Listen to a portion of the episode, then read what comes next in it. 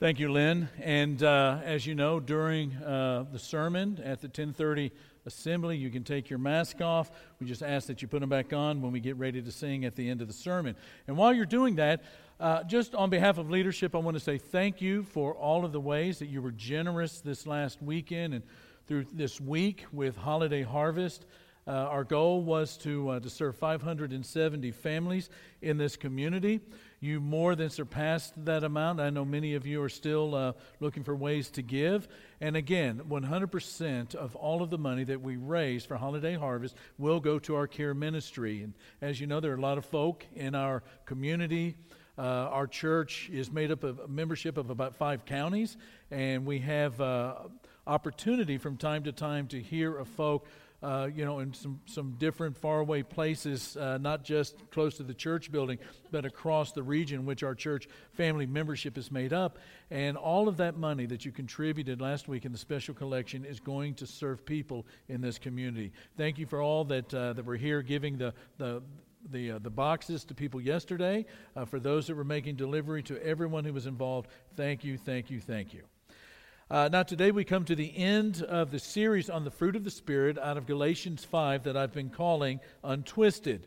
When sin entered the world, human beings became twisted, they became warped, they became dented, they became unruly, and we have not, under our own power, under our own steam, been able to reverse the curse of Genesis chapter 3. But the good news, and in fact, it's not really good news, it's great news, is that God has not let go of creation and He's not let go of His creatures. And even though we are twisted, God loves to untwist what is twisted. That has been the theme statement of Galatians 5, this series that we're calling Untwisted on the Fruit of the Spirit. And this is why God puts His Spirit in us at conversion. God the Spirit comes into our lives as a power, as a help to transform our lives into the kind of human beings that we were always meant to be, but we could never achieve on our own. And the evidence is everywhere that we're not, we're not making any progress in this area on our own. We can build a better toaster, we can build a better microwave, we can build a better plane, but we've not been able to build a better human heart. And so, one of the ways that God helps us to understand what our life looks like in His kingdom, what life a disciple of Jesus in the kingdom of God looks like is to give us metaphors. And you know what a metaphor is? A metaphor not only helps us to understand something that's complex by giving us something simple, but a metaphor is given to us in order to make us stop, to make us stop and reflect and to think. And one of the metaphors that God gives us to think about what life in the kingdom of God is all about is a tree. There are times in Scripture where God says, I want you to think of your life as if you're a tree. Think about Psalm 1. The psalm begins with, with uh, you know, blessed is the man whose meditation is upon Torah or the law of the God, uh, the law of the Lord, both day and night he meditates on it. And because that's true, that person is like a what? It's like a what? Tree that is planted by streams of water which yields its fruit in season, its leaf never withers, and whatever they put their hand to, whatever they do, prospers. And so the point of what David, God is saying through David is that, you, you, know, your life in the kingdom of God looks like a tree that's planted by streams of water. The roots of that tree are so embedded into what it is that that tree needs to, to survive and to flourish that this tree never, ever withers. It always is bearing fruit. Another place where this happens is on the other side of the Bible. It's in the Gospel of Matthew, chapter 12, where Jesus is talking about what it means to follow him, to be his disciple. And he says, again, using the metaphor of the tree, he says, Make the tree good, and the fruit will be good, or make the tree bad, and its fruit will be bad. But know this the tree will be recognized by its fruit. Now, the point that he's trying to make is whatever is happening inside of you, it's going to come out. Whatever is in you is going to be seen. One of, uh, one of our members, Shane West, is very fond of saying uh, to those of us that are his friends, he says, Remember, what's down in the well is going to come up in the bucket. And that's kind of what Jesus is saying here. He says, You're, going you're a tree. And if the inside is good, you'll bear good fruit. If the tree is bad, if you as a tree are bad, it'll be bad fruit. And he's saying, because he uses the word make, the verb make, he is giving humans this incredibly important decision to make. A, will you make the tree good, the inside good, and the fruit will be good? Or B, will you make the tree bad and the fruit bad? Well, kind of an easy answer, right? I mean, all of us in here, we're going to say, make the tree good and the fruit will be good. That's what we want. The big question is, how do you make a tree bear good fruit? How do you do that? If you want to make the tree bad, do nothing. What is the difference between a vice and a virtue? What is the difference between a virtue and a vice? A vice, you don't have to do anything. A vice happens as part of the default mode of a human being. A virtue, on the other hand, requires help. And so when you become a disciple of Jesus, you receive the gift of the Holy Spirit. That's in the very first sermon that was preached on Pentecost, right? Repent and be baptized, every one of you, in the name of the Father, Son, Holy Spirit. You will receive the forgiveness of your sin and the gift of the Holy Spirit. When you become a disciple of Jesus, you receive God the Spirit as a gift. And as you walk with the Spirit, that is, as you're walking with the Spirit and making the inside of the tree good, as you walk with the Spirit, which means cooperating with God the Spirit, living in agreement with God the Spirit, traveling in the same direction as God the Spirit, leaning into God the Spirit, as you do this, the Spirit begins to transform you inside out.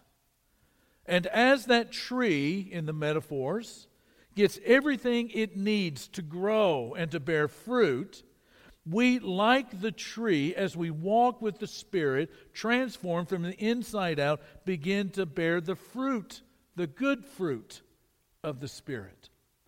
Now, imagine yourself as a tree, Holy Spirit in you, in cooperation, walking together. The Spirit is transforming your life from the inside out. You, as a tree, begin to bear fruit, singular.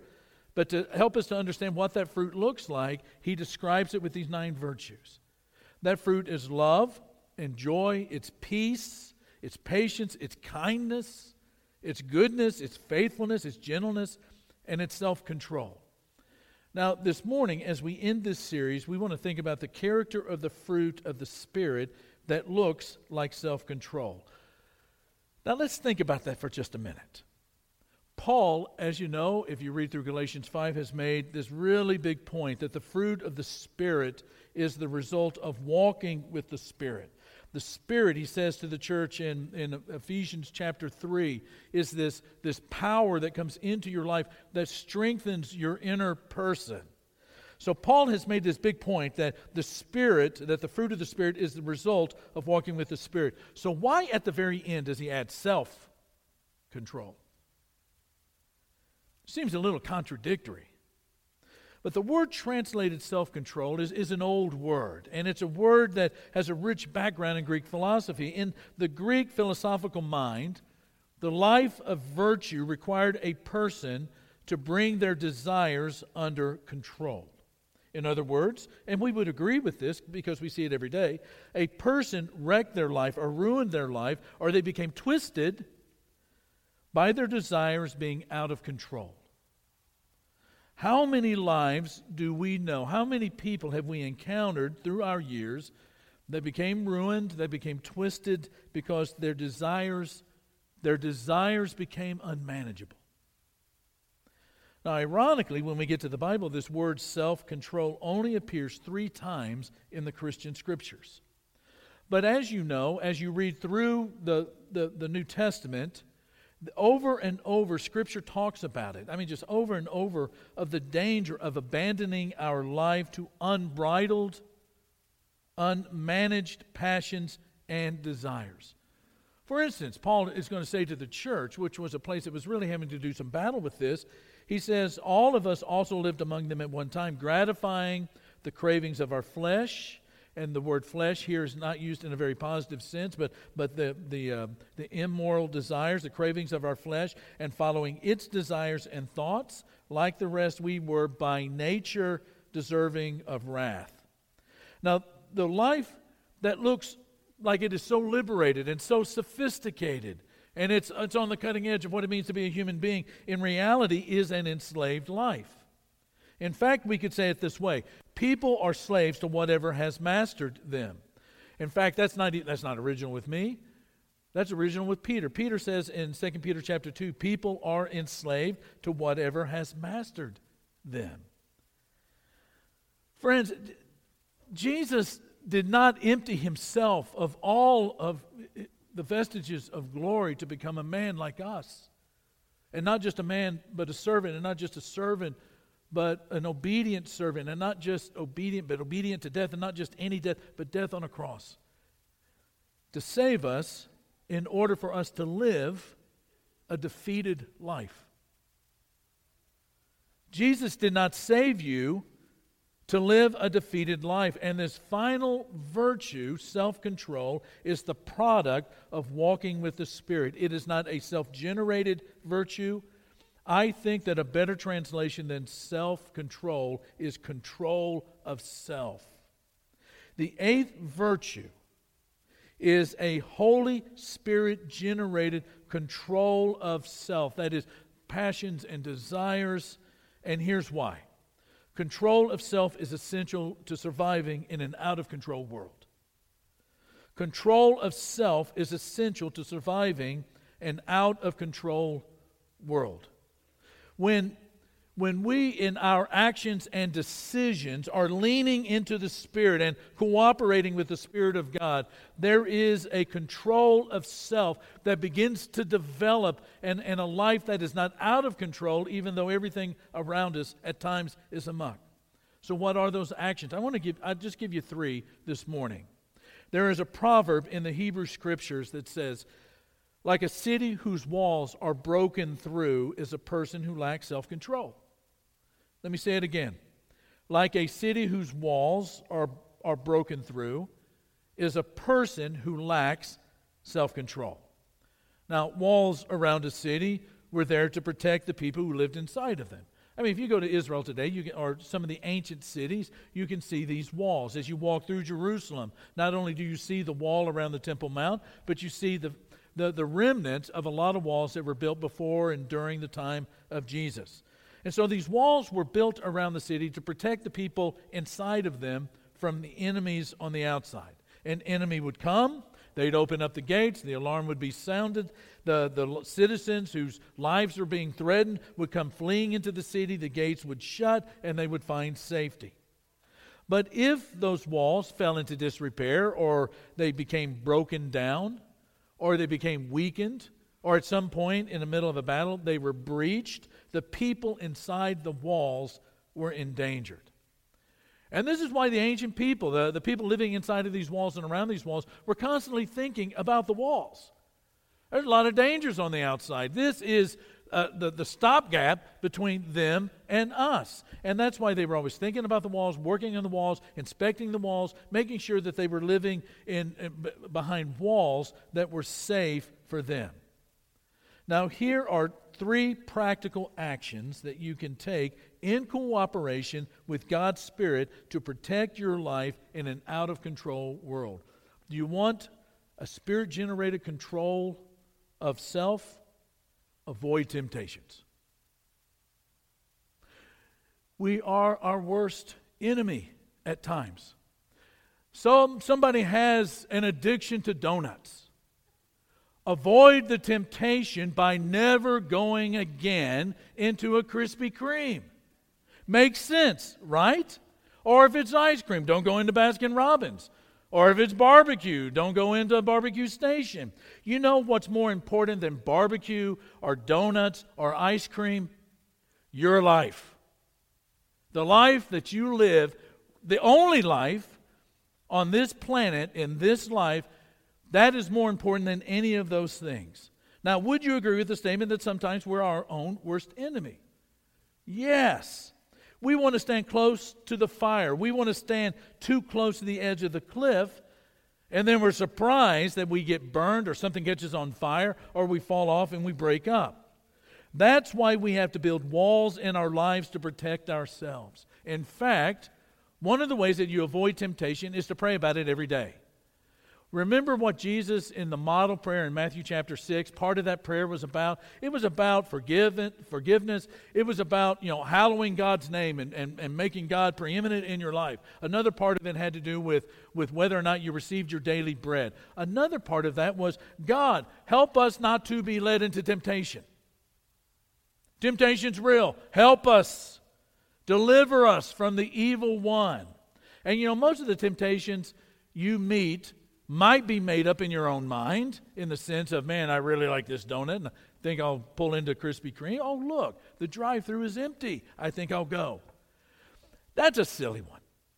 But there is there is an evil one who is trying to bring you down. Who is trying to twist your life when God is trying to untwist it. Lead us not into temptation, but deliver us from the evil one. Avoid temptation. Say that with me. Avoid temptation. Secondly, be accountable. Now, nobody likes that. I know I have a problem with Krispy Kreme donuts. I know I have a problem with, with, uh, with barbecue. I know I have a problem with, uh, with, with ice cream. But I kind of like it. So I'm not going to tell anybody about the problem. We go through our life keeping so many secrets that eat away at the integrity of our discipleship like moths in a flannel suit factory. Be accountable. Do you remember those days when you were becoming an adolescent and you were beginning to come into your own and you were beginning to actualize as a, as a person, as a self, and you were beginning to recognize the world and kind of coming of age and during that period of time, you started to hold these secrets. You began to separate yourself a little bit from your parents, and you didn't tell them everything that you knew, or what was going on, or what you were thinking about, or what was happening to you. And some of that stuff wasn't really very good, was it? And yet you kept it as a secret. That secret life during those years is a hard life. And it doesn't get any better the older you get avoid temptation and make your be accountable. Find someone or a group of someones who can help help you stay on the trajectory of godliness. Somebody that can say it looks like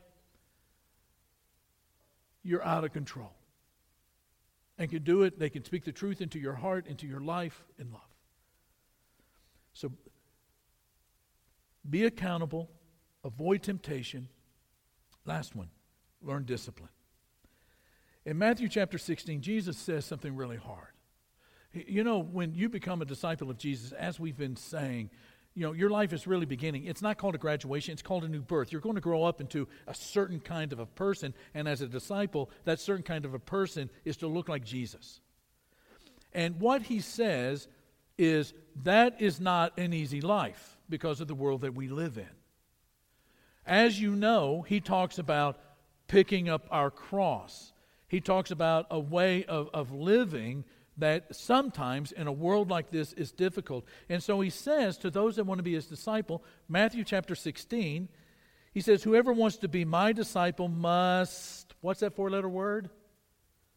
Deny. Let's say it out. Let's just make sure we all know this word. Let's say it together. Deny must deny themselves, and this means taking up their cross and following Him. It's no longer your life, but you are denying those, those, those carnal impulses. You are choosing a life of self sacrifice, a life of discipline, and a life of following Jesus. Now, we've been talking about the metaphor of a tree. Think about these metaphors that Paul uses in 1 Corinthians chapter 9, and we're done. He says in 1 Corinthians 9, I do all of this for the sake of the gospel that I may share in its blessings. Do you not know that, a, that in a race all the runners run, but only one gets the prize? Run in such a way, that is, run like the one who gets the prize, run in such a way as to get the prize. Everyone who competes in the games goes into strict training. They do it to get a crown that will not last, but we do it to get a crown that will last forever. So, running, now he changes. Therefore, I do not run like someone running aimlessly. I do not fight like a boxer, beating the air, nor I strike a blow to my body and make it my slave, so that after I have preached to others, I myself will not be disqualified for the prize. Avoid temptation. Don't be your own worst enemy. Avoid, avoid those places, avoid those websites, even avoid those people that are temptations for you to be less than a disciple of Jesus. Be a, a, accountable. That is, find someone, find a group of someone who can, who can help you to live a life that is honest. We say around here a lot that dysfunctionality, a definition of that is the inability to be honest. Do not live a dysfunctional life and then learn to be disciplined that involves denial. Picking up your cross. You, you know, we, we live in a world where there are so many mixed messages, right? I mean, think about what people think about or they, they see or they hear or what they perceive when they, they look at the church. Sometimes they see something that is really beautiful, and sometimes they see something that is not so beautiful. And what the world needs right now are, is a group of people who have just said, you know, I, I am a tree, and I'm going to make sure that my roots, my root system is in the, the ground of, of Christ, that I'm, I'm connected to the stream of God, and that I'm, I'm not just surviving and I'm just not getting by, but I'm thriving and I'm bearing fruit and the fruit that I'm bearing is seen, it's visible. This is what's going on inside of me. It is the power of God changing me because I'm cooperating with it and I'm walking with it. And this is what's happening. I'm becoming a person that wills the good of others in love. I'm a person that has joy even when they're suffering because I realize deep down that I need nothing, that everything's been taken care of. It is a sign of a forever healing. I, I, I'm kind. That is love in action. There's a gentleness where my strength is held under control by the Spirit of God. My strength is under God control.